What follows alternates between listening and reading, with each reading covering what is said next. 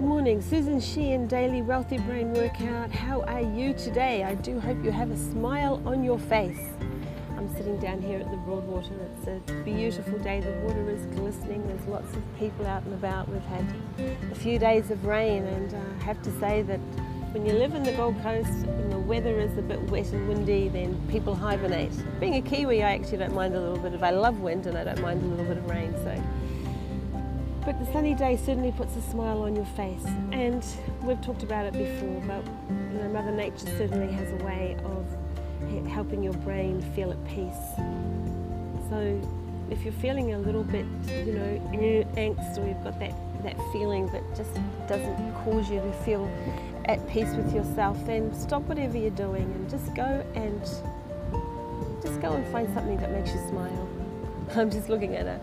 A little teeny weeny yacht. Oh my gosh, how cute. It's a little kid in this little yacht. Small things are so cute, make you smile. I want to talk about fear today. You know, fear is will distort your perception and your purpose.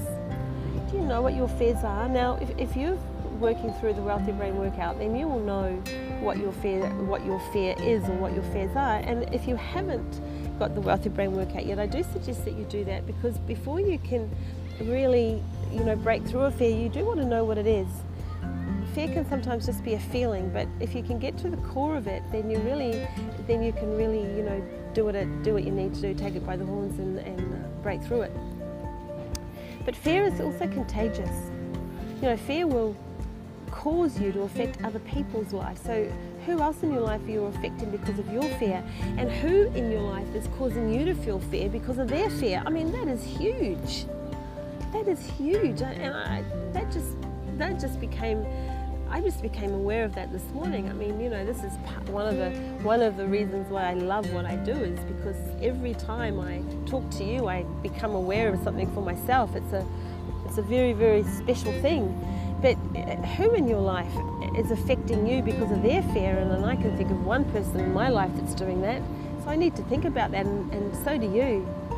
You know, when I was.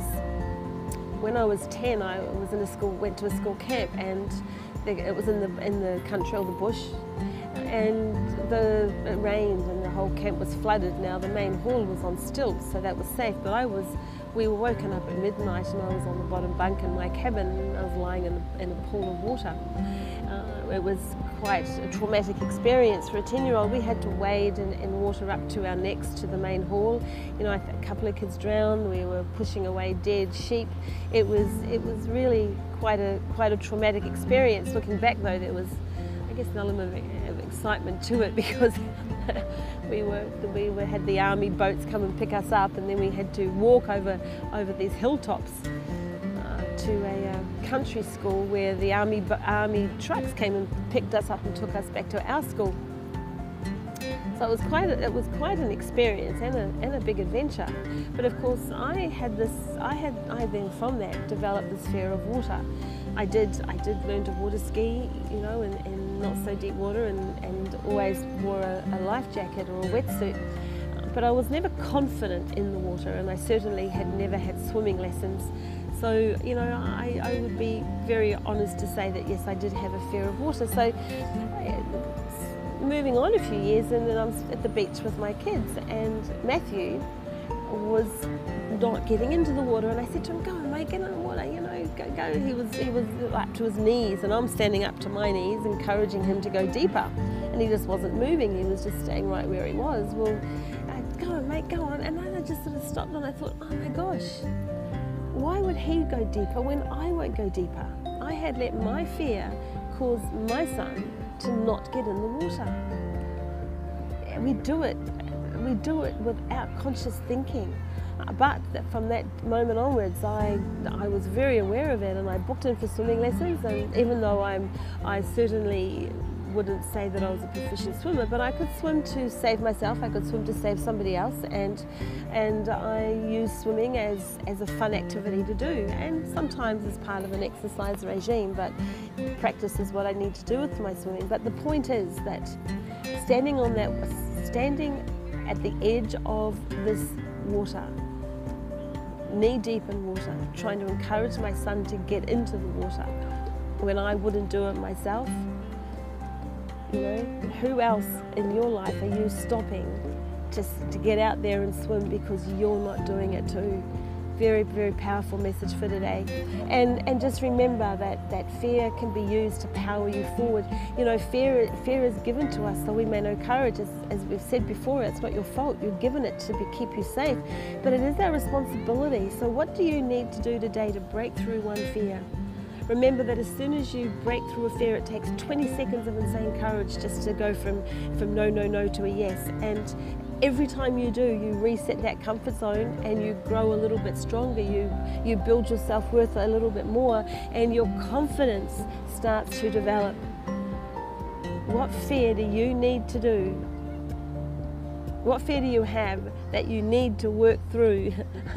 What action do you need to take today? You know, I, um, I had a client, we challenged a client yesterday. We, we, we told her that she needed to do one thing that she was, that she was afraid of. She, you know, her, her purpose with working with us is to build her confidence, to make more money in her business. And then it's about being kept accountable, because that's what coaching is all about. We keep people accountable. And she texted me later in the evening to say that she wasn't able to do what she first thought that she could do because it was just still too, you know, it's like it's like that big mountain, and it was just, she just didn't have the strength to climb it. She needed to, she needed to train herself before she could climb that mountain. But she did think of something else that she could do that she didn't like doing because of another fear that she had, and so she she rolled over that one easily. It's sort of like, you know, you're in training for that big mountain. So you may see that big fear, you may see that big fear as being your mountain, but what fear can you break through today that's that's got you in training so that you can have the strength and the confidence to climb your big mountain? That's your homework today. What's one little thing that you can do that's going to start you in training to break through your fears? And be brave, be brave, be brave. I know that you can be brave. Remember that fear, when you live in fear, you live in a negative state. And when you're in a negative state, you know, your, your brain releases, your body releases too much cortisol, which kills brain cells. You will fail if you live in fear. You know, when you live in fear, there is certainly no ha happy hormones being released, and as you know, the happy hormones keep everything moving, flowing, and keeping you healthy and, and, and prosperous. So,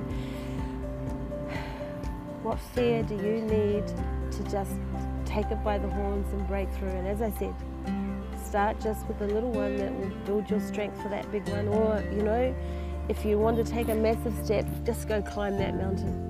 And even if you only get halfway up, it doesn't matter. Halfway is, is strengthening all of those neurological components so that you'll get to the top. Just go do something.